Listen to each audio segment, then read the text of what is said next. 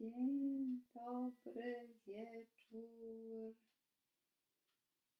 Zastanawiam się, czy to już, czy jeszcze nie, bo tutaj transmisja ruszy. Tak, jesteśmy już na żywo. Dobry wieczór, witam wszystkich bardzo serdecznie, zwłaszcza czytelników Biblioteki w Kościerzynie, bo to ona zaprosiła mnie dzisiaj do Was na wieczór do domu. Ja się tutaj muszę elegancko zorientować, gdzie będę widziała komentarze, żeby je na bieżąco, na bieżąco czytać, więc proszę, żeby jak już nas ktoś widzi, o widzę pierwszą osobę, trzecią, już po kolei osoby się meldują, że tutaj są, proszę napiszcie w komentarzu, skąd jesteście, skąd nas słuchacie i jaki macie staż małżeński, bo dzisiaj mamy małżeński tydzień. O, widzę, że szefowa całego zamieszania już jest. Dobry wieczór, Justyno, czyli widać, że mnie słychać i, e, i widać i, i transmisja się rozpoczęła. Bardzo się cieszę, e, że, że jesteś tu z nami i jako pierwsza się zameldowałaś. E, poproszę w komentarzach o napisanie, jaki macie staż małżeński, ponieważ dzisiejsze spotkanie organizowane przez Justynę Kujach i Bibliotekę e, Miejską w Kościerzynie jest w ramach Tygodnia Małżeństw, Międzynarodowego Tygodnia Małżeństw, a temat co zrobić, żeby pokochać to, co nas różni. Więc dzisiaj będziemy zajmować się tym, co zwykle na początku jest fascynujące, a potem nas poróżnia i raczej wpływa na nasze niezadowolenie. Widzę, że jest Marian, Joasia, Jarosia, przepraszam, Ania, proszę, czternaście lat małżeństwa, dwadzieścia, pięcioletni staż małżeński, Magda, trzynaście, gliwice się kłaniają, wspaniale. Czyli widzę, że tutaj e, nas e, odwiedzają takie już e, doświadczone małża, mał, e, części małżeństw. pięć lat stażu, stażu, Alicja, wspaniale. Ja tutaj sobie muszę przesuwać, żeby Was czytać. Magda pozdrawia. Kościerzyna, piętnaście lat, Jarosia, brawo. No, czyli są lokalni czytelnicy biblioteki, którzy stali się fanami tych spotkań, bo słyszałam i widziałam w komentarzach, że czytelnicy biblioteki bardzo są zadowoleni z tego, że tego typu spotkania są organizowane.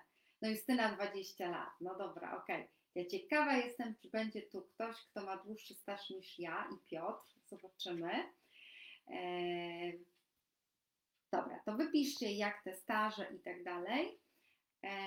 Zajmiemy się dzisiaj o tym, jak pokochać różnicę, co zrobić, żeby pokochać różnicę w małżeństwie. E, ja sporo na ten temat mówię, między innymi w piątek też na podobny, podobną tematykę i też w ramach Tygodnia e, Małżeństw e, opowiadałam, w, byłam gościem Grupy Mocy w Pruszczu Gdańskim. Pozdrawiam wszystkich, którzy wtedy z nami byli. E, no i No Małgosia, przebiłaś, trzydzieści trzy lata Małgosia, Małgosia Krew, trzydzieści trzy lata, to Ty powinnaś ten wykład tutaj robić, a nie ja, bo e, myślę, że z takim stażem to masz już puszczone dzieci wolno i w ogóle już wnuki pewnie masz i e, na pewno masz jeszcze więcej doświadczeń niż moje własne z mojego e, małżeństwa. Dla tych, którzy mnie nie znają i nie wiedzą, co mam na oczach, to od jakiegoś czasu dbam o to, żeby dobrze spać i to są jakieś specjalne filtry, które będą mi pomogły pomimo emocji i tego wszystkiego, co razem z Wami tutaj robię, spokojnie dzisiaj zasnąć, bo ja tu nadaję do Was z mojego domowego studia i mam tu taką mocną lampę, która doświetla mi twarz, i miałam problemy z zasypianiem o tej porze, pracując z Wami przed kamerką, więc zamówiłam sobie takie specjalne żółte okulary, żeby wyciąć niebieskie światło, zwłaszcza tej mocnej lampy ledowej, która mi tutaj imituje światło słoneczne i trochę ją oszukujemy, tą lampę, że nie jest dzień, jest noc, tak jak za oknem i dlatego jestem dzisiaj w takich okularach. Dobrze, to my się tutaj zebraliśmy, już jest z nami dwadzieścia pięć osób. Ja bardzo proszę, żebyście udostępniali, bo to jest teraz jest najlepszy czas na udostępnianie na swoich prywatnych profilach tego, co się tutaj będzie działo. Po pierwsze, żeby robić zasięgi w bibliotece, bo robi dla Was wspaniałe rzeczy, zaprasza wspaniałych gości, I Justyna jest tak niesamowicie zaangażowaną osobą w życie społeczności kościerzyńskiej i biblioteki kościerzyńskiej, że mamy im robić zasięgi po prostu. Więc teraz klikamy przycisk udostępnij i wrzucamy na swoje prywatne profile Facebook, nie zasięgi fanpage, czyli tego miejsca, w którym my nadajemy, ale nie tnie waszych prywatnych zasięgów, więc nawet jeżeli ktoś z nami teraz nie będzie mógł uczestniczyć, to dzięki temu, że się podzielicie, e, będzie mógł odsłuchać sobie tego o innej porze.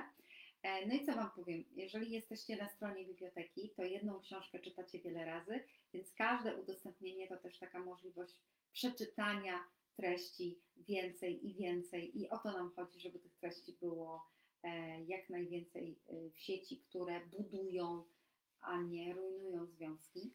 I po to też został wymyślony Tydzień Małżeństwa i po to jest ta dzisiejsza e, nasza wieczorna rozmowa, żeby pomóc wszystkim małżeństwom, które nas będą słuchać, docenić bardziej różnice i podzielę się z wami tym, co e, zadziałało u mnie i co działa u, w innych małżeństwach.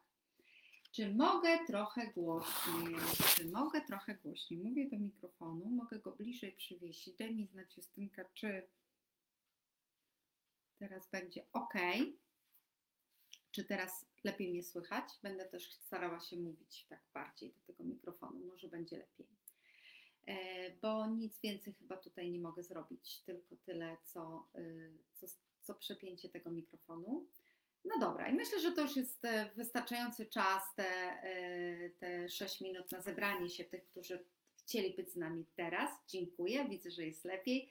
Fantastyczną mamy komunikację tutaj z Justyną. Zacznę od fragmentu mojej książki, którą możecie wypożyczyć oczywiście w Bibliotece w Kościerzynie i która będzie dzisiaj nagrodą w pewnym momencie naszego spotkania. Mieliśmy z Piotrem po dwadzieścia dwa lata. Studiowaliśmy. On był moim pierwszym chłopakiem, ja jego drugą dziewczyną. Przez pięć lat, od drugiej klasy liceum, budowaliśmy relacje. Potem wzięliśmy ślub. Zanim w uroczystym orszaku doszliśmy do ołtarza, obiecałam sobie, że nigdy nie będę innym źle mówić o moim mężu.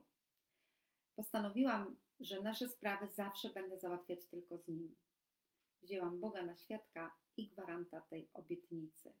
Przeczytałam wam właśnie kilka pierwszych zdań ze wstępu książki i myślę, że dlatego ośmielam się wam mówić o tym, co zrobić, żeby pokochać różnice w małżeństwach, ponieważ razem z Piotrem jesteśmy na swojej ścieżce budowania relacji, najpierw pięć lat przed ślubem, a teraz dwadzieścia siedem lat po ślubie. Napisałam książkę Nakarm, naucz i puść wolno dla rodziców, którzy chcą zbudować jedność w swojej rodzinie, bo nam to po prostu wyszło. Jesteśmy rodzicami trójki dorosłych, szczęśliwych dzieci, więc ośmieliłam się napisać nietypowy poradnik, bo poradnik składający się głównie z inspiracji i pytań. Nie znajdziecie w tej książce żadnego zdania rób tak, lub tak. Też w dzisiejszej wypowiedzi takich rzeczy nie, nie znajdziecie. Raczej jestem osobą, która skłania do refleksji i cały czas zagarnia tematem, ale sprawdź, czy u ciebie to można zastosować. Sprawdź, czy u ciebie to zadziała. Na co dzień pracuję z talentami według Instytutu Gallupa. Odkrywam te wrodzone talenty w ludziach, rozwijam je, zanurzam w systemie rodzinnym i dzisiaj o tych talentach też będę z wami rozmawiać. Opowiem wam najpierw, o czym wam odpowiem. Otóż przez tę najbliższą godzinę odpowiem tak naprawdę na cztery kluczowe pytania. Pierwsze, czy znając siebie lepiej mogę wzmocnić moje małżeństwo? Dlaczego to, co nas pociągało, teraz zaczyna nas irytować i męczyć w małżeństwie? Co zrobić, żeby pokochać różnice między nami? I na, na co mam na, tak naprawdę wpływ, jeśli nie mogę kompletnie nic zmienić? Widzę, że już udostępniania działają, bo nagle pojawiło się nam więcej e, widzów, więc udostępniajcie dalej, także ci, którzy teraz dołączyli, niech udostępniają dalej na swoich profilach.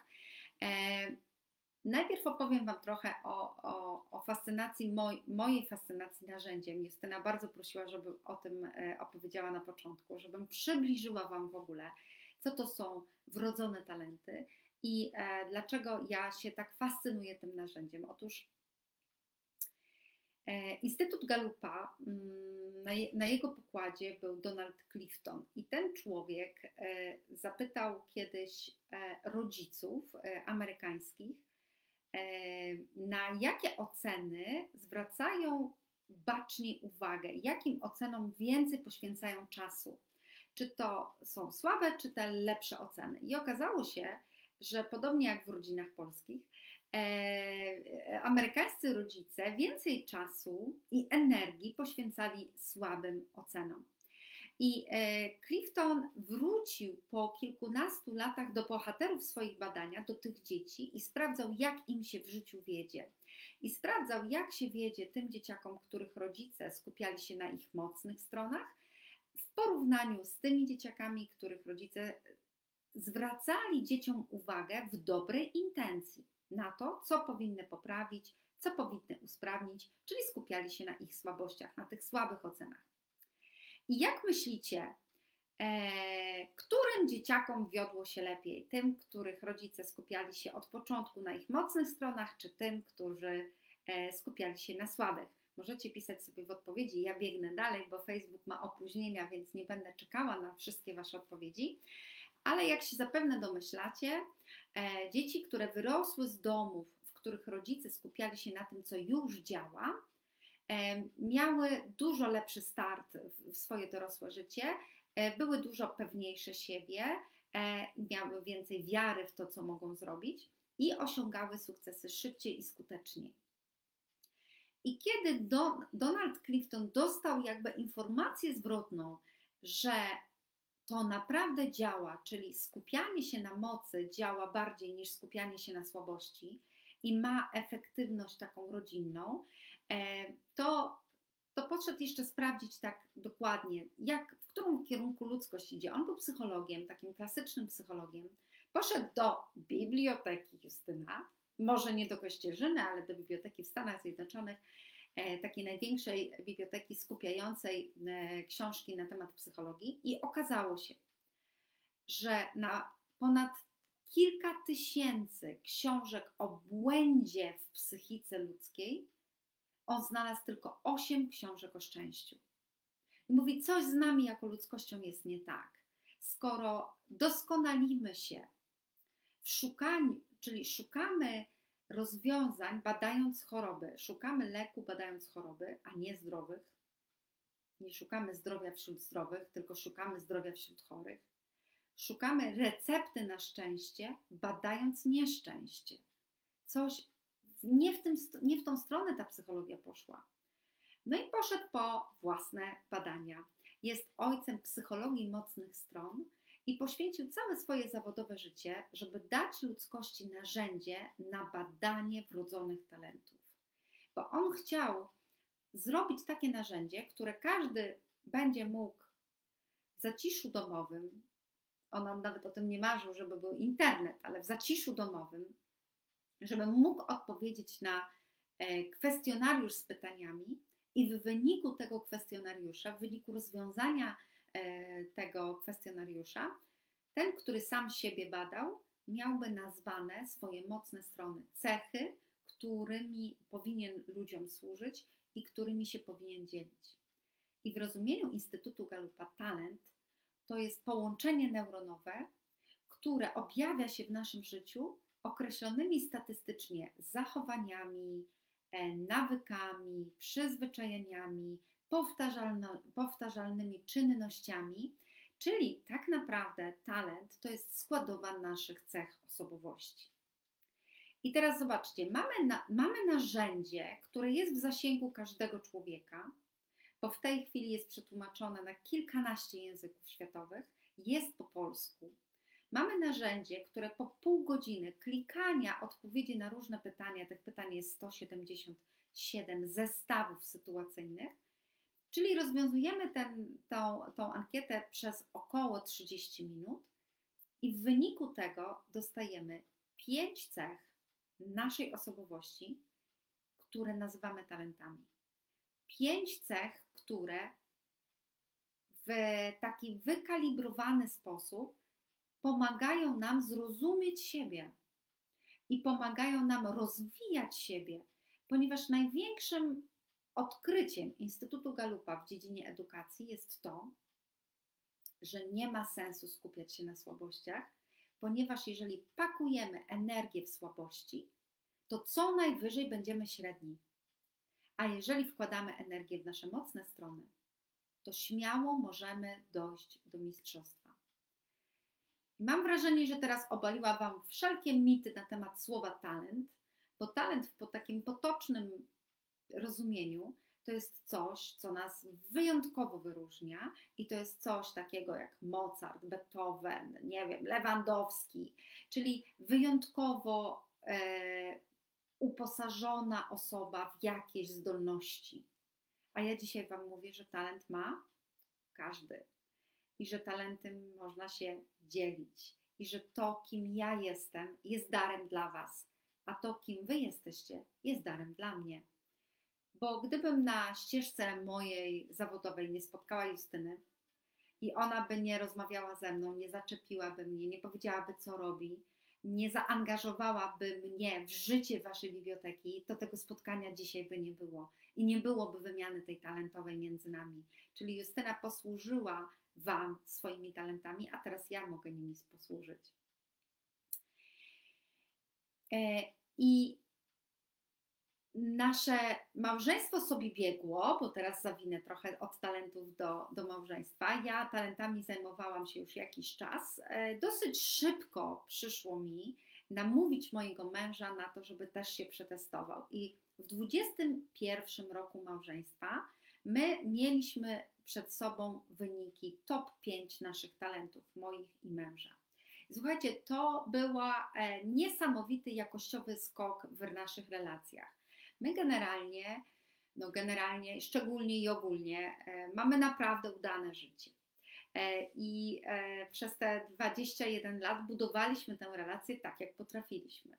Ja zobaczyłam wynik mojego męża i okazało się, że w top pięć mój mąż ma najbardziej samotniczy talent z zestawu trzydziestu czterech, bo talentów jest trzydzieści cztery i każdy wynik jest niepowtarzalny jeden do trzydziestu trzech milionów.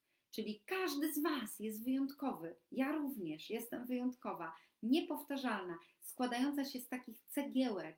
Te cegiełki są znane, jest ich trzydzieści cztery, ale ta kombinacja jest niepowtarzalna dla mnie i dla mojego męża. No i wiecie co, jak widzicie, ja jestem taka ekspresyjna, ja jestem ekstrawertyczna. Kto bywa u mnie na przytulam kropka pe el, na fanpage'u, na Facebooku, to zna mnie doskonale i wie, ile żywiołowości i energii mam w sobie.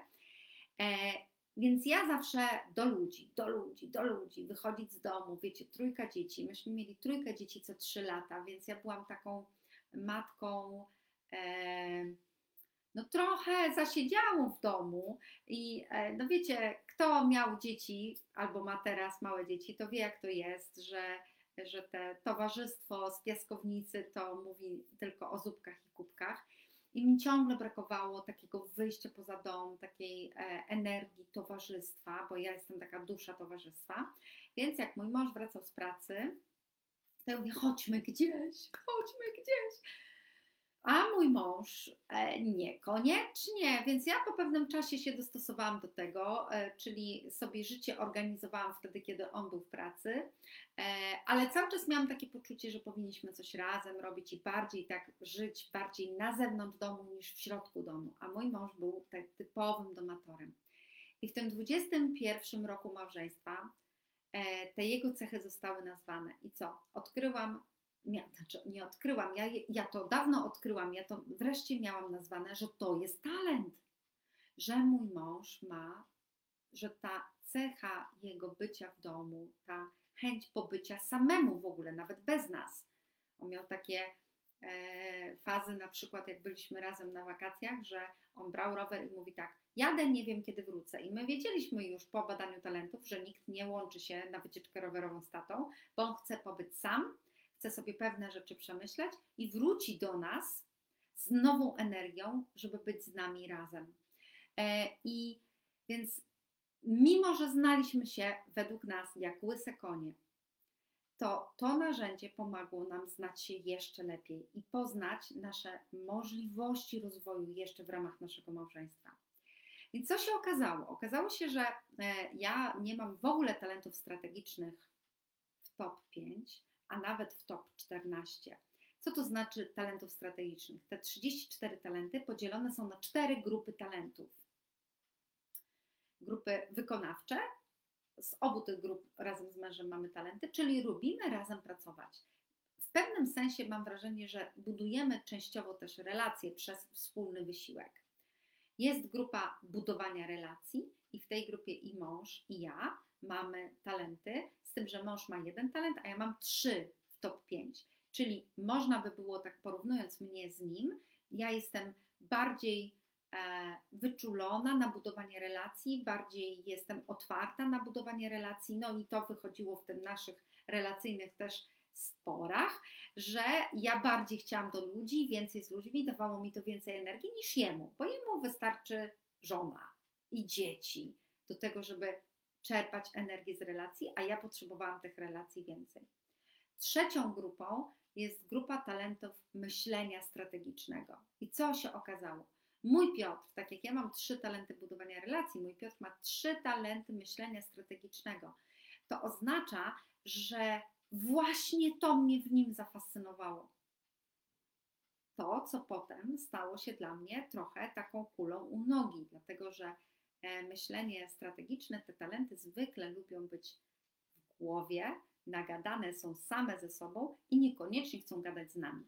Lubią czytać, lubią studiować, lubią wymieniać myśli, ale bardzo dużo czasu spędzają wewnątrz swojej głowy i są nasyceni własnymi myślami, własnymi przemyśleniami, albo budowaniem strategii, albo wizji, albo przemyślania takiego intelektualnego życia i w efekcie, ponieważ tu są nagadani, to nie bardzo chcą gadać z nami. Wolą mniej mówić. Mądrze, ale mniej. No i okazało się, że mnie to właśnie zafascynowało w moim chłopaku na samym początku. Czyli to, czego mi brakowało w moich talentach, czyli tej strategii, myślenia, pogłębiania, takiego planowania, układania sobie planów. Zauważyłam to w Piotrze. I to mnie zafascynowało, że on to ma, chociaż nie do końca miałam świadomość, że ja tego nie mam, to i tak mnie to pociągnęło, bo on idealnie mnie uzupełnia.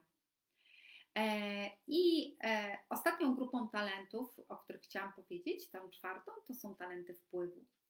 I ja mam e, w top pięć talent wpływu Wu, czar, winning others over, czyli ja uwielbiam wystąpienia publiczne, uwielbiam takie zaproszenia. Jeżeli macie ochotę mnie gdzieś zapraszać, proszę bardzo, po tym wystąpieniu, jak Wam się spodoba to, co mówię, ja jestem otwarta, mówię tak na wszelkie możliwości mówienia przed kamerką, do publiczności. My w ogóle z Justyną byłyśmy umówione na spotkanie na żywo i ono miało być w lutym, nie wiem, czy Justyna pamiętasz, ono miało się odbywać w lutym e, i wtedy, kiedy miały być ferie zimowe w Kościerzynie. Ja miałam przyjechać do biblioteki na żywo i e, kiedy jeszcze nie było tego wszystkiego, co się teraz dzieje, czyli e, te, te wszystkie spotkania są zakazane, e, to my byłyśmy z Justyną umówione, że w lutym przyjadę na spotkanie autorskie, na rozmowę o talentach do Kościerzyny i ja byłam gotowa pojechać sobie na weekend z mężem do Kościerzyny i do Gdyni, bo to jest nasze ulubione miasto i, e, i spotkać się z Wami na żywo, bo dla mnie e, najwięcej energii to te spotkania na żywo. Ale teraz mamy taką namiastkę, więc pomachajcie do mnie, żebym wiedziała, że mnie słuchacie teraz, żebym widziała, że coś się dzieje. A, Justyna pisze, tak, pamiętam, jeszcze będzie. No oczywiście, że będzie. E, oczywiście, że będzie i przyjadę do Was na, z ogromną radością, żeby spotkać się z Wami osobiście. E, I wracam do naszej tej historii. Więc kiedy dowiedzieliśmy się, dzięki temu narzędziu, że e, uzupełniamy siebie, to w inny sposób patrzyliśmy na siebie. W inny sposób patrzyliśmy na siebie, dlatego że ja już wiedziałam, że pewne zachowania mojego męża, które być może mnie zaczynały irytować, albo e, myślałam sobie w głowie, mmm, ja na Twoim miejscu zrobiłabym inaczej i chciałam go w jakiś sposób tam przekręcić na moją stronę, to po zbadaniu talentów wiedziałam już, że no on po prostu mnie uzupełnia, on myśli inaczej i to inaczej jest dobre dla mnie. To inaczej mnie wzbogaca.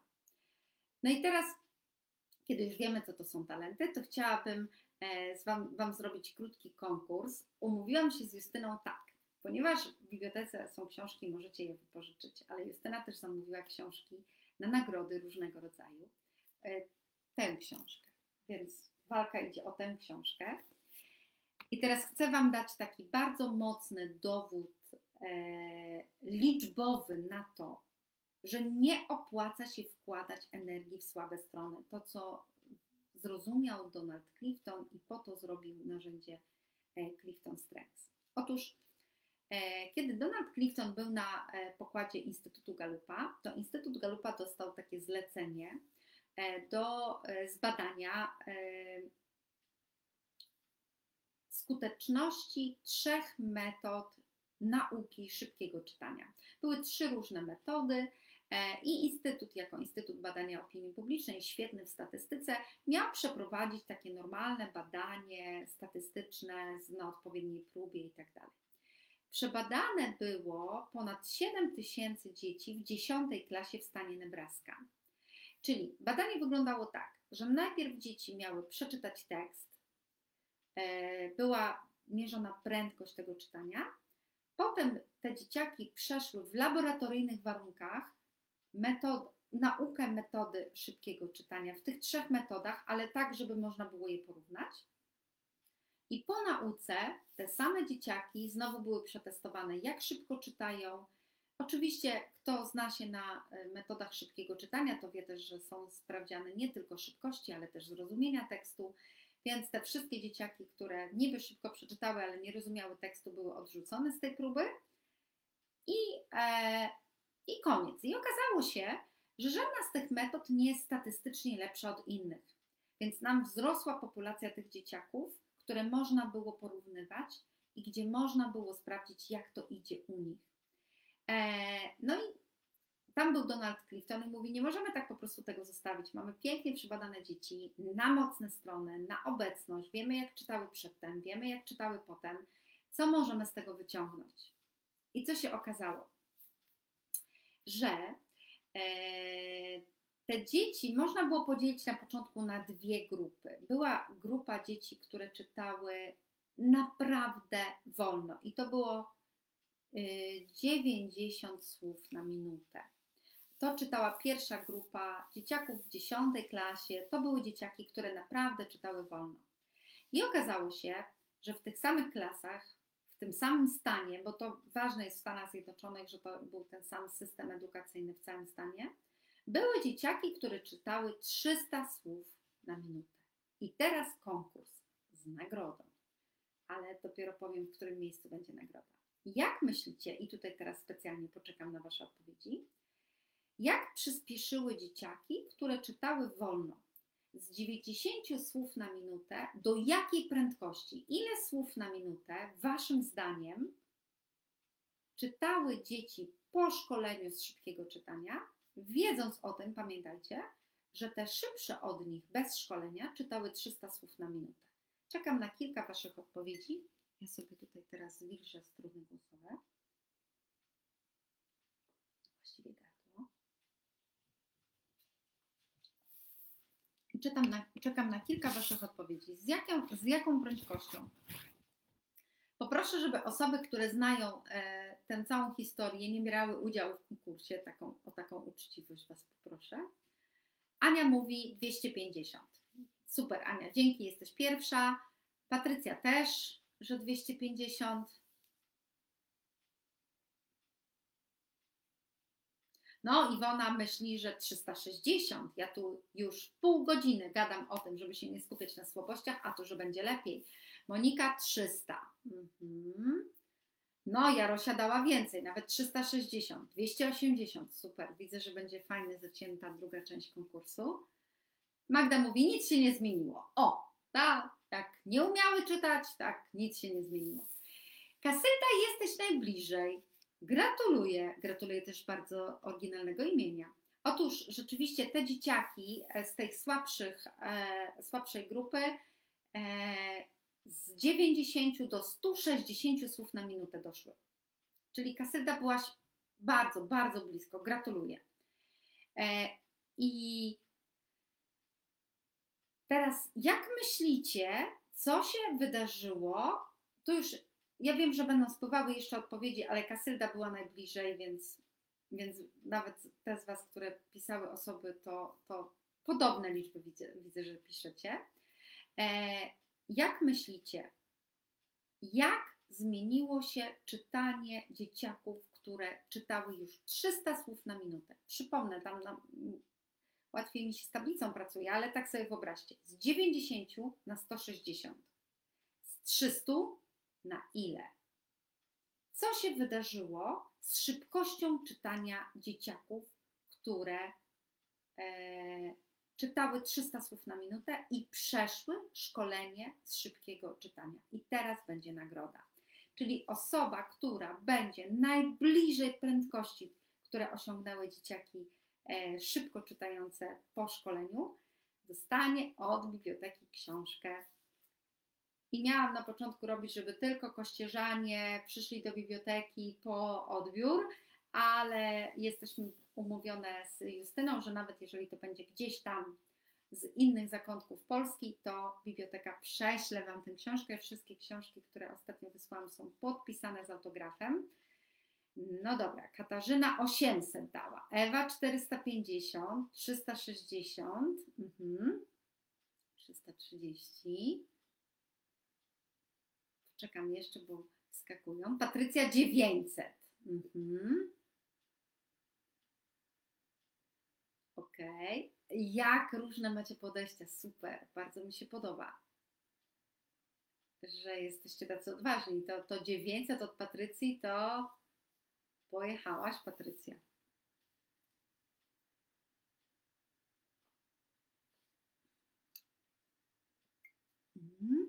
sześćset, nie widzę dalej. Monika trzysta dwadzieścia, czyli niewiele się zmieni, już szybko czytały. Alicja tysiąc. Widzę, że tutaj coraz bliżej idzie. Mm. Monika pięćset, Łukasz siedemset, brawo. No to poczekam jeszcze na dwie odpowiedzi i dam Wam już, bo widzę, że tutaj faworyt już jest wśród tych odpowiedzi.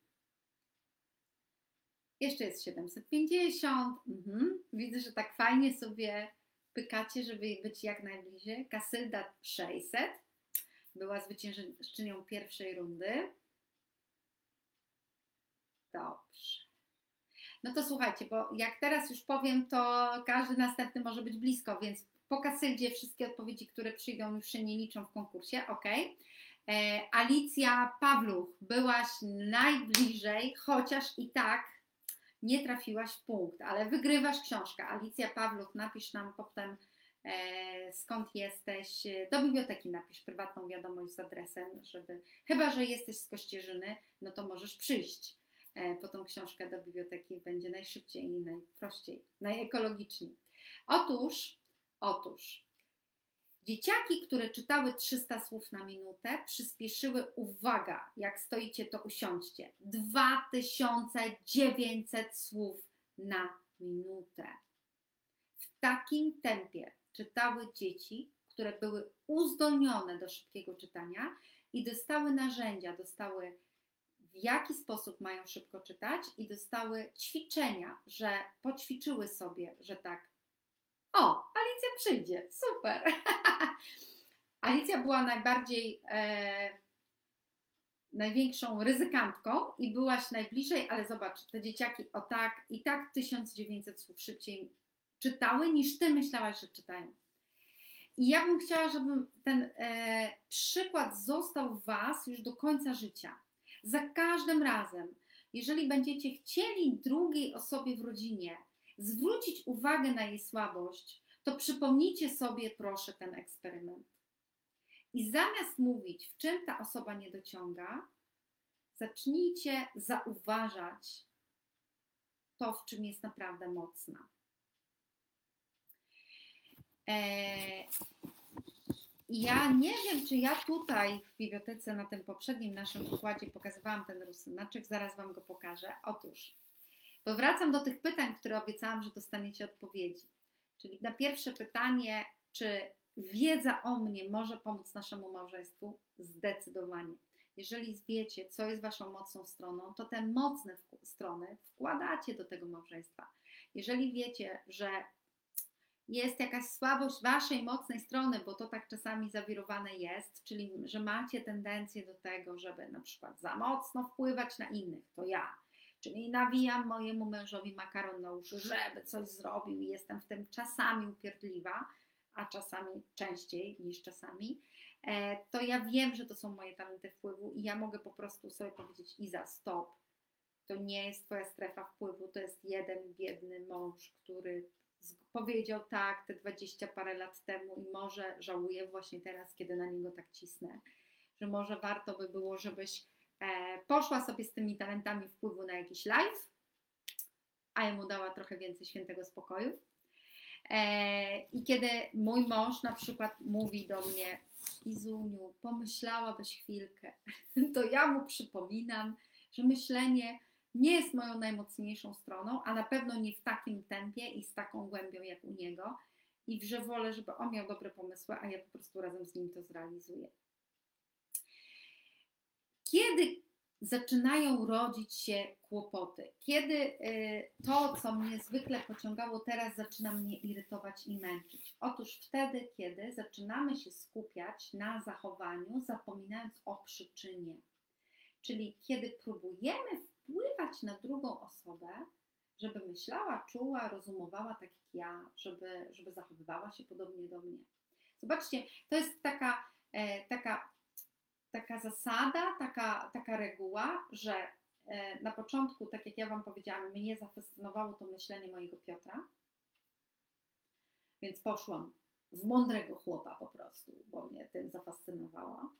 E, A, a jeżeli, jeżeli w tym momencie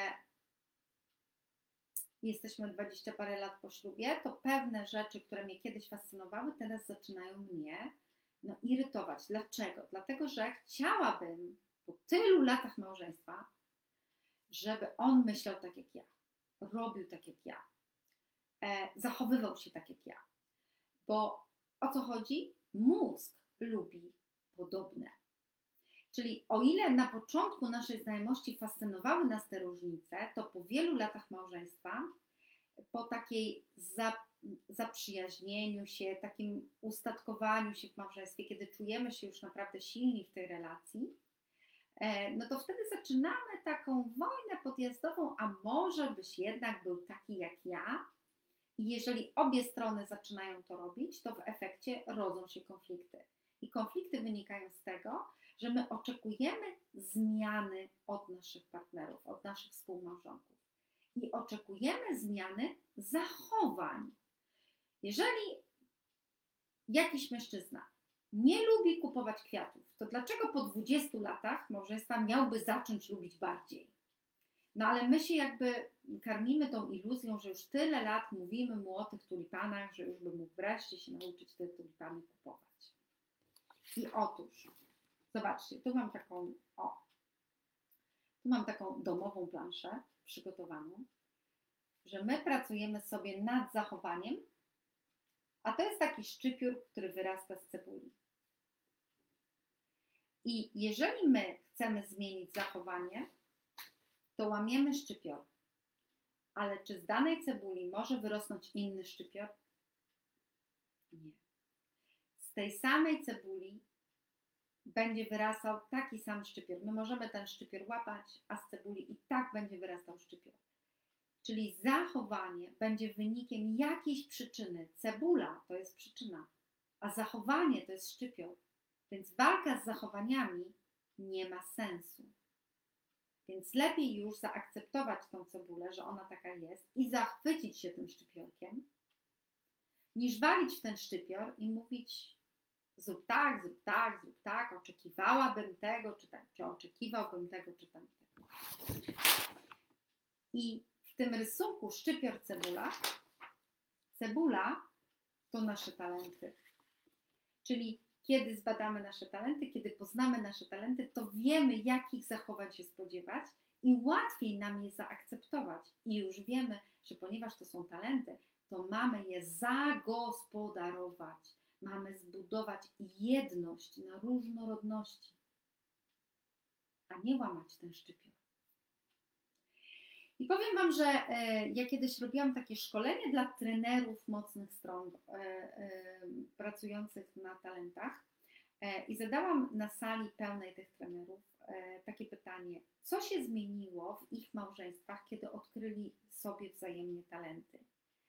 I ja usłyszałam taki jeden wielki wyraz ulgi, że kiedy poznałam talenty mojego współmałżonka, to poczułam ulgę, że ani ze mną jest coś nie tak, ani z nim nie jest nic nie tak, że mamy nazwane te cechy charakteru, mamy nazwane te cebule i to, że on się tak zachowuje, tak jak mój mąż, biorę rower, jadę i nie chcę z nikim jechać, to nie jest dziwne, to jest jego potrzeba.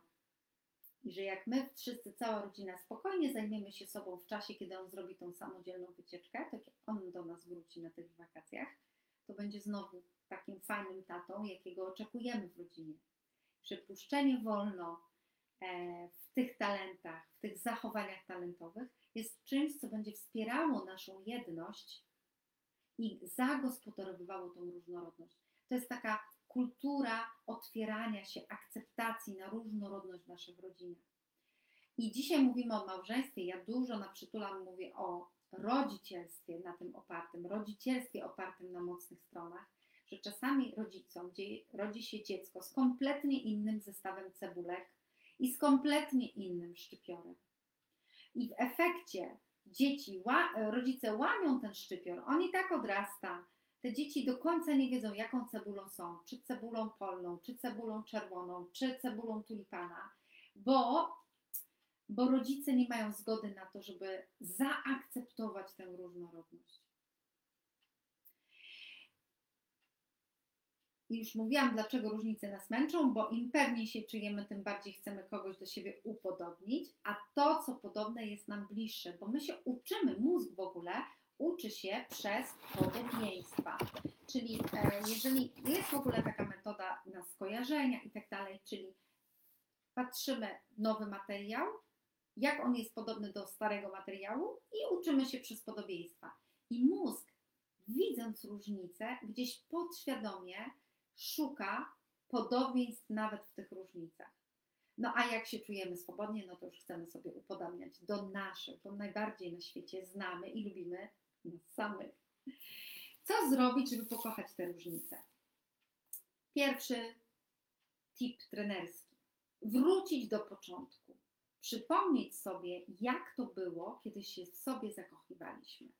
To, co ja zrobiłam po badaniu z moim mężem, Wy możecie sobie nawet bez badania zrobić jeszcze dzisiaj wieczorem, czyli przypomnieć sobie sam począteczek Waszej znajomości. Co Was zafascynowało w tej drugiej osobie? Być może to jest nawet rozmowa na randkę Waszą, jeżeli nie mamy teraz możliwości wychodzenia jakoś na randkę, ale możemy wyjść po prostu na spacer i porozmawiać sobie. Powiedz mi, co Cię zafascynowało? Co sprowokowało, że w ogóle podszedłeś do mnie, zacząłeś rozmawiać, uśmiechnęłaś się do mnie, zaczęłaś rozmawiać? To pierwsza rzecz, pierwszy krok, żeby pokochać te różnice. Przypomnieć sobie, bo te różnice są niezwykle dla nas pociągające. Drugie, poznać tą cebulę zachowań. Czyli jeżeli jakieś zachowanie mnie irytuje, denerwuje, to z czego ono wynika?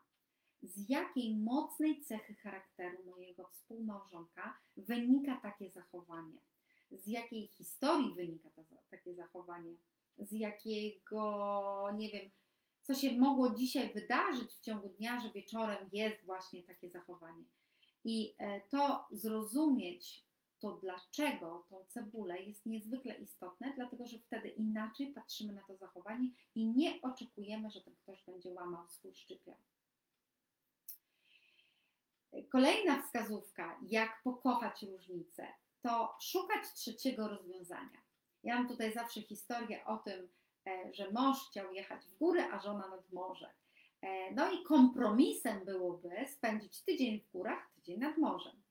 ale Kowej, który jest moim takim nauczycielem spraw rodzinnych w wielu aspektach, mówi, warto znaleźć trzecie rozwiązanie, czyli nie iść na kompromis, warto szukać rozwiązań w wartościach, czyli zapytać żony, dlaczego morze jest ważne na odpoczynek, zapytać męża, dlaczego góry są ważne dla niego w odpoczynku, wyłożyć te wartości, czy to moje dlaczego, wyłożyć na stół i z tych puzli ułożyć trzecie miejsce, które będzie łączyło te wartości.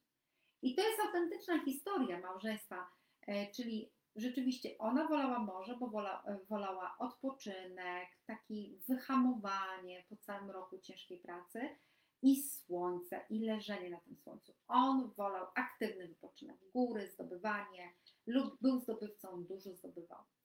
I kiedy usiedliśmy razem i zastanowiliśmy się nad tym, co jest ważnego w tych wyjazdach, to okazało się, że najlepszym rozwiązaniem będą żagle na Mazurach. Że on będzie sobie mógł tym, tą łódką zawiadować, sterować i się spocić, zmęczyć, a ona będzie sobie leżała i opalała się. Może tam mu pomóc trochę w przygotowaniu, a jak nie, to nie. Zobaczcie, zawsze jest trzecie rozwiązanie. To Kowej z taką bardzo mocną pewnością przekazywał małżonkom i rodzicom, że zawsze jest trzecie rozwiązanie. I jeżeli szukamy kompromisu, to szukamy takiego trochę rozdzielenia. Twoje jest ważne i moje jest ważne, więc tydzień tu, tydzień ty. Ty się tydzień przemęczysz, ja się tydzień przemęczę. Kiedy szukamy trzeciego rozwiązania, to sprowadzamy się do wartości. To jest ciekawe, dlatego że pociąga nas fizycznie inność, różnorodność, a scala nas wartość. Czyli to, co nas łączy, to są wartości. To, co nas e, fascynuje na początku znajomości, to różnorodność. Więc jeżeli mamy, e, on jest gwiazdą i ona jest gwiazdą, to talenty się uzupełniają, ale razem idą zgodnie ze swoimi wartościami przez życie. I te wspólne wartości to jest budowanie tej jedni, a ta różnorodność to jest różny sposób realizowania tych wartości w waszym życiu. I kolejny tip taki trenerski na to, jak pokochać różnice, to spojrzeć na wszystko z perspektywy większego obrazka. Bo zobaczcie, po co ludzie łączą się w pary oprócz prokreacji? Otóż w pary i w rodziny i tworzą rodziny, jak spojrzymy na takie bardzo pierwotne ludy, to z powodów bezpieczeństwa. Wiele rodzin tworzyło klany, klany rodziły, ple, rodziły plemiona i plemiona we wspólnej wiosce mogły zrobić wspólną fosę albo różne e, ograniczenia dla dzikich zwierząt, mogły, mogli wystawić straże, czyli część ludzi czuwało, część ludzi spało i to się zmieniało. Więc e, dla poczucia bezpieczeństwa tworzymy rodziny i większe zbiorowiska ludzi. A jeśli chodzi o łączenie się tych, na, na bazie tych różnic, to przy połączeniu większej ludzi, ilości ludzi mamy zbiorową inteligencję. I jak wrócimy do mojego małżeństwa i Piotra, to Piotr ma wspaniałe predyspozycje intelektualne, ja mam wspaniałe predyspozycje emocjonalne, inteligencję emocjonalną. On ma tą inteligencję wynikającą z mózgu, ja mam inteligencję wynikającą z serca. My się jako rodzice fantastycznie uzupełniamy dla, dla naszych dzieci. Więc to nasza para razem stanowi więcej niż każdy z nas oddzielnie. Mimo że każdy z nas jest wyjątkowy i jest gwiazdorem, to dopiero razem tworzymy konstelację, kiedy siebie wzajemnie uzupełniamy. Więc jak przyjdzie wam do głowy, że mm, on myśli inaczej, mm, on nie za bardzo mnie w tym wspiera albo coś takiego, to unieście się wyżej, spójrzcie na większy obrazek i zobaczcie, co wasza rodzina zyskuje na tym, że macie różne spojrzenia na tę samą sprawę. I zanim powiesz coś przykrego, zanim zaczniesz łamać ten szczypior, to zastanów się tak naprawdę, mówię do każdego z moich widzów teraz, kto jest prawdziwym wrogiem twojej rodziny. Czy na pewno ten wróg kryje się wewnątrz rodziny, czyli czy na pewno musimy mówić przykre słowa naszym członkom rodziny, czy lepiej zachować e, dla naszych najbliższych dobre słowa, słowa wspierające. Kto mnie zna, kto mnie słucha, to wie, że mam takie powiedzenie: mów dobrze albo wcale, zauważaj te moce, dodawaj skrzydeł. Ja bym bardzo chciała, żebyśmy mieli taki obraz rzeczywisty tego, co nasze słowa robią w rodzinach. Że jeżeli powiecie coś wspierającego, doceniającego, to żebyście zobaczyli, jak tu wyrastają ludziom skrzydła, czy waszym dzieciom, czy waszym współmałżonkom. Skrzydła wielkie do frunięcia, do zdobywania świata. A kiedy wam się wymknie słowo krytyki, słowo takiej oceniające, słowo, które będzie te skrzydła podcinało, to żebyście mieli doświadczenie, że, że z uszu cieknie stróżka krwi, że zraniliście tę osobę przez ucho, przez słowo. Gdybyśmy mieli takie doświadczenia, to uwierzcie mi, na pewno pracowalibyśmy nad swoimi słowami. Jakbyśmy wiedzieli, ile dobre słowo robi w drugim człowieku, tak fizycznie gdybyśmy wiedzieli, to jestem pewna, że jako ludzkość mówilibyśmy sobie naprawdę dużo więcej dobrych słów. I bardzo mi na tym zależy i po to powstało Przytulam i po to jest dzisiaj ten wykład dla was, żebyśmy mogli wzajemnie siebie wspierać dobrym słowem. I jeszcze raz pokażę wam rysunek, bo na tym rysunku jest jeszcze trzeci element, to jest środowisko, czyli gleba. No i teraz zapytam. Zachowanie, przyczyna, środowisko. Na co mamy tak naprawdę wpływ? Na zachowanie, przyczynę i środowisko. Jak myślicie? Napiszcie mi proszę w komentarzach. Na co mamy realny wpływ? Na zachowanie, na przyczynę tego zachowania, czy na środowisko, w którym rośnie ta cebula? Poczekam chwilę na wasze odpowiedzi. Jejku, cały czas pięćdziesiąt osób jest z nami.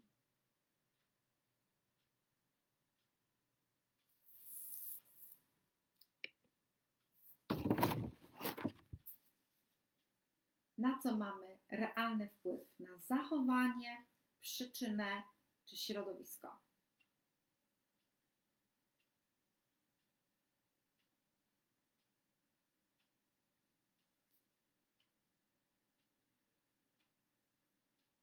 Środowisko, Lila pisze. Mhm.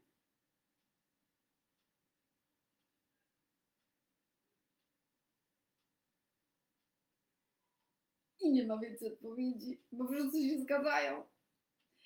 No dobrze, Lila, masz rację, na środowisko, czyli na to otoczenie cebuli, na glebę, bo jeżeli widzimy jakieś zachowanie, które w naszej ocenie jest nieodpowiednie, to znaczy, że jest jakaś przyczyna i możemy tę przyczynę wzniecać, a możemy tą przyczynę jakby zasuszyć, czyli nie podlewać tej cebuli. Nie dbać o tę glebę, tak żeby w końcu ta cebulka umarła, ale pielęgnować inne, w to miejsce inne rzeczy. I tak się właśnie dzieje, kiedy z, z, skupiamy się na mocnych stronach. Ponieważ mamy wpływ na środowisko, to wzmacniamy to, co jest w nas mocne, a jeżeli nie będziemy podlewać tych słabości, to one powoli będą też umierać. Oczywiście nie mamy takiej interakcji teraz na żywo, żebyście podnieśli rękę i zapytali: ej, to w ogóle mamy się nie zajmować słabymi stronami? I zawsze ktoś mnie o to pyta. Ja sześć lat występuję publicznie i zawsze ktoś zapyta na takim spotkaniu: to naprawdę nie mamy się w ogóle zajmować słabościami? To niemożliwe, bo to nas zatrzymuje, bo to nas hamuje. Tak, to prawda. Słabości, zwłaszcza różne, różnego rodzaju słabości w umiejętnościach, mogą nas zatrzymać. osiemdziesiąt procent czasu poświęcamy temu, co już działa, żeby to rozwinąć mocniej, a dwadzieścia procent czasu na słabości. Jeżeli zachowamy taką proporcję, to uwierzcie, w waszych rodzinach wszyscy będą kwitnąć i będą mieli tutaj piękne skrzydła. Więc jeżeli mamy wpływ na środowisko, czyli na glebę, czyli mamy też wpływ na naszą reakcję. I to jest ostatnia rzecz, o której dzisiaj chcę wam powiedzieć. Jeżeli nie możesz nic zmienić, to zmień podejście. I w, tym, w tej miłości różnic chodzi o to, żeby mieć świadomość tego, że mój mózg dąży do tego, żeby on myślał tak jak ja, a inni są inni. To jest pierwsza rzecz. Druga rzecz, w tej takiej dążności do upodobniania się tracimy dlatego że tracimy na tej inteligencji zbiorowej i tracimy na naszym bezpieczeństwie, bo wszyscy myślą podobnie. Więc warto, żeby te różnice były między nami. No i jeżeli już wiemy, kogo mamy, jeżeli wiemy, jaką wartość wnosi do naszego małżeństwa, to zmieńmy nasze podejście. Zmieńmy podejście do tego szczypioru zachowania, zmieńmy podejście do gleby, czyli do środowiska. Czyli jeżeli dowiecie się, że wasz mąż lubi być sam, to nie czesajcie mu kotów na głowie, tak jak ja to kiedyś robiłam. Ojej, ojej, ojej. Zajmijcie się rozwojem swoich talentów, bo rozwijanie siebie wzbogaca nas razem. Zajmijcie się dobrym środowiskiem dla rozwoju talentów waszego współmałżonka. Doszkalajcie się z tych współmałżonka talentów, czyli e, dopytujcie, dowiadujcie się, a co on lubi, a co, jak lubi przebywać e, z wami, jak lubi spędzać wolny czas, co go cieszy, co go rozwija, co go fascynuje. My dawno nie robiliśmy update'u systemu małżeńskiego. Kiedy ostatni raz pytacie, pytaliście na przykład o ulubioną zupę waszego męża? Może przez te dwadzieścia lat to już nie jest pomidorowa. Kiedy ostatni raz pytaliście o jego ulubiony film, albo książkę, albo o marzenia? Czy robiliście update waszych wzajemnych marzeń? Czy mąż pytał ciebie o twoje marzenia? Czy ty pytałaś męża o, swo- o jego marzenia? Eee, w komórce robimy, robimy ten restart systemu raz na jakiś czas, zależy od komórek, ale raz na trzy miesiące, raz na pół roku. Musimy ściągnąć aktualizację programu. A naszych małżeństw nie aktualizujemy. Nie wiemy dokładnie, co jest teraz szczypiorą, szczypiorem, cebulą, glebą, jak o siebie wzajemnie zadbać. Dbanie o środowisko to jest wzajemne dbanie o siebie tak, żebyśmy rozkwitali swoimi talentami. Więc podlewajcie te cebule, co trzeba. Orientujcie się w tych cebulach, w tym, która tulipanowa, która nieciekawa cebula. Mówcie dobrze albo wcale na początek. Niech to będzie start czegoś nowego w waszym życiu. Jeśli z dzisiejszego całej godziny, bo właśnie kończymy godzinę waszego słuchania mojego gadania. Jeżeli z całej tej godziny wyniesiecie tylko to, mów dobrze albo wcale, do swoich najbliższych w rodzinie i, i to, że różnice sprawiają, że jesteście silniejsi, e, inteligencją, silniejsi, bezpieczniejsi jako rodzina, To, to po prostu, jeżeli te dwie rzeczy zapamiętacie, to znaczy, że ta godzina miała sens i moja praca ma sens i przytulam ma sens i książkę napisać było warto. Tyle od mojej strony. Dziękuję wam za waszą uwagę. Chciałabym, więc Justynka tutaj pisze, kto nie zdążył, można obejrzeć dzisiejsze spotkanie również w terminie późniejszym. Dzięki, bo są pewne pytania. Będzie nagranie, wiem, że też na YouTubie równolegle jest e, transmisja, więc na kanale YouTube Biblioteki też będzie można obejrzeć, jeżeli wam wygodniej. Ja na koniec wszystkich zasłuchanych, e, którzy są z nami tutaj na fanpage'u e, przytulam, chciałam zapytać, co dla was było dzisiaj najważniejsze, z czym wy wychodzicie, bo to, że ja wam tam zaczarowałam was i mówiłabym, z czym ja bym chciała, żebyście wyszli, to jest jedno, ale z czym wy wychodzicie z tego spotkania do waszych domów. Piękne słowa, dziękuję. Dziękuję, Ewelino, za twój komentarz. Co zmienicie od jutra w waszym małżeństwie? Jak chcecie docenić waszych współmałżonków? Może będziecie umieli powiedzieć coś miłego o różnicach między wami. Czekam na wasze komentarze, co dla was dzisiaj było najważniejsze. Jak mi komentarze przestają pływać, to znaczy, że ktoś pisze. Już się tego nauczyłam na live, więc poczekam jeszcze, co dla was było dzisiaj najważniejsze, co wynosicie. Taki, taka informacja zwrotna od was do mnie pomaga mi udoskonalać moje wystąpienia w innych miejscach, więc bardzo chciałabym na to jeszcze spojrzeć i przeczytać. Różnice sprawiają, że jesteśmy bogatsi, silniejsi. Mhm. Mów dobrze albo wcale, cały czas się tego uczę. Dziękuję ci, Izabelo. Różnice są piękne i dodają wartości. Super, dokładnie. Dokładnie. Jakbyśmy byli jednakowi, to mundurki jak w socjalizmie. Mów dobrze albo wcale. Pani Izo, dziękuję. Lubię pani cebulę i będę starać się nie łamać szczypioru. Dzięki, Moniko. Dwie gwiazdy. Piękna konstelacja. Super, Iwono. Dokładnie. Piękna konstelacja. Ja kiedyś mówiłam o tych gwiazdach do mojej przyjaciółki, a ona mówi tak, wiesz co? Jak my się zderzamy, to są dwie supernowe. bo kiedy próbujemy na pola wejść, to nie ma konstelacji, tylko zderzenie. Monika wraz z mężem dziękuję za spotkanie. Dziękuję, Moniko, że zaprosiłaś męża do spotkania. Super, że możecie razem spędzać czas tutaj z nami. Świetne Wasze komentarze i reakcje. Jestem poruszona waszą, Waszym zaangażowaniem. Gratuluję jeszcze raz nagrody. E, serdecznie dziękuję. Wciąż z nami jest prawie pięćdziesiąt osób, więc wygląda na to, że temat był pociągający dla Was i Justyna dobrze wybrała mówcę do biblioteki. Dobre słowa sprawiają, że wyrastają skrzydła. Tak, Justynko. I Ty to wiesz, bo my już sobie wzajemnie też dużo dobrych słów ostatnio powiedziałyśmy. E, mnóstwo ciekawych inspiracji. Dziękuję. Dziękuję, Jarosiu. Dziękuję Wam za Waszą obecność, e, cierpliwość, e, że przyjęliście w swoich domach taką kosmitkę w żółtych e, szkłach. Jestem naenergetyzowana Waszą energią, ale mam nadzieję, że mój mózg jest oszukany, że nie jest dzień, tylko noc i zaraz spokojnie zasnę. Skrzydła też Wam się podobały. Poczytam jeszcze spokojnie Wasze, wasze komentarze jutro. Justyna pozdrawia z mężem. Dziękujemy. Uściski dla wszystkich uczestników, z mojej strony też. No i mam nadzieję do kolejnego spotkania. Biblioteka jest otwarta online, daje nam możliwości. Ja sobie siedzę tutaj w swoim domu, Wy w swoich domach. Możemy się wspólnie, wzajemnie e, nakręcać. Jest tu dużo przytulaków. Przytulaki jutro. E, jutro normalnie spotkanie tylko będzie o dwudziestej trzydzieści, więc wszystko dostaniecie informacje. Zapraszam. Wszystkich, którzy mnie pierwszy raz widzieli, moim miejscem w sieci jest przytulam kropka p l. w w w kropka przytulam kropka p l to jest moja strona internetowa, a fanpage na Facebooku też przytulam kropka p l.